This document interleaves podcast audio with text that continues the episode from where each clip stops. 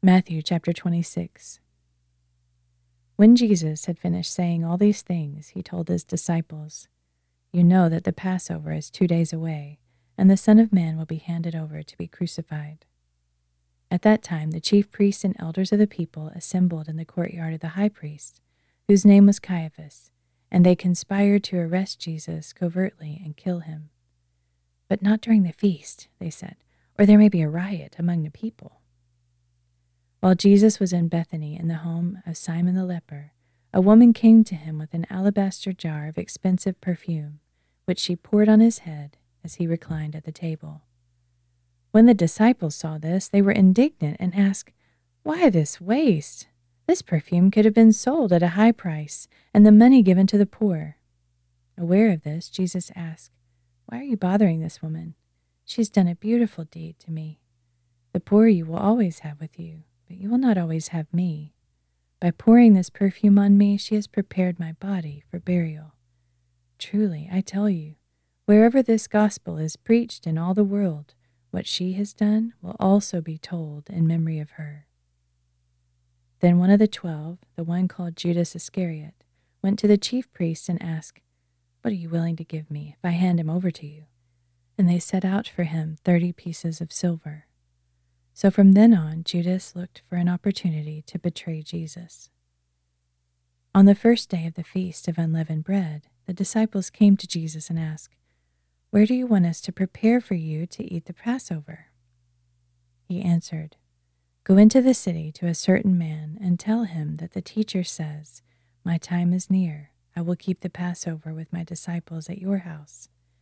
So the disciples did as Jesus had directed them and prepared the Passover.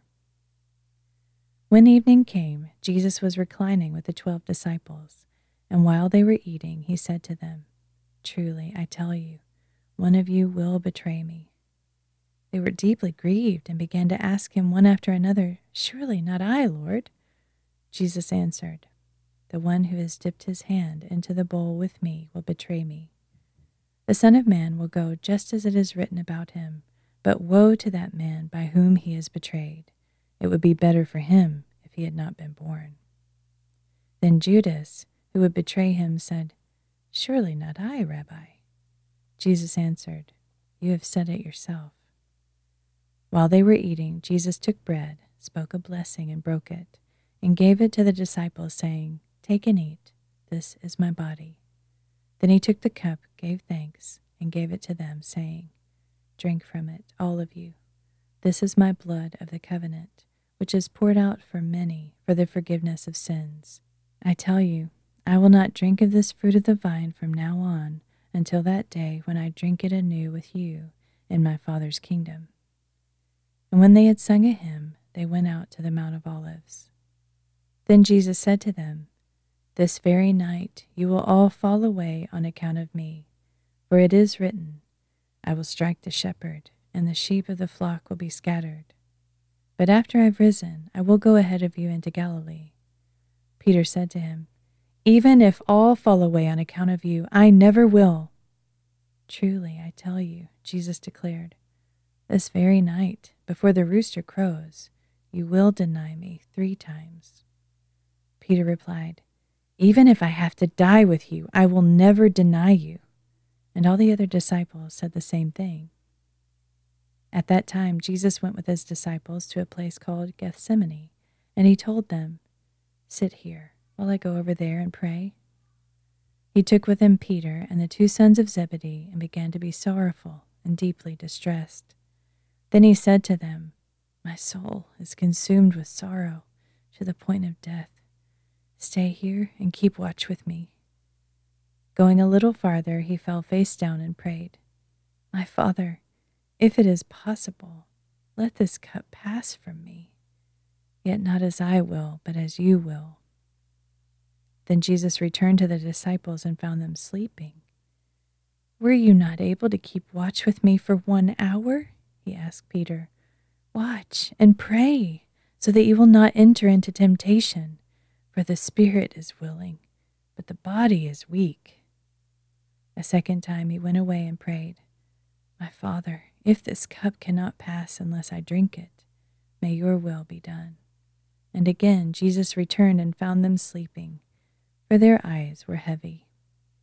So he left them and went away once more and prayed a third time, saying the same thing. Then he returned to the disciples and said, Are you still sleeping and resting? Look, the hour is near, and the Son of Man is betrayed into the hands of sinners. Rise, let us go. See, my betrayer is approaching. While Jesus was still speaking, Judas, one of the twelve, arrived, accompanied by a large crowd armed with swords and clubs, sent from the chief priests and elders of the people. Now the betrayer had arranged a signal with them The one I kiss is the man, arrest him. Going directly to Jesus, he said, Greetings, Rabbi, and kissed him. Friend, Jesus replied, do what you came for. Then the men stepped forward, seized Jesus, and arrested him. At this, one of Jesus' companions drew his sword and struck the servant of the high priest, cutting off his ear. Put your sword back in its place, Jesus said to him, for all who draw the sword will die by the sword. Are you not aware that I can call on my Father, and he will at once put at my disposal more than twelve legions of angels? But how then would the scriptures be fulfilled that say it must happen this way?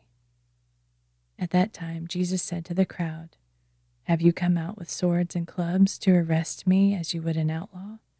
Every day I sat teaching in the temple courts, and you did not arrest me.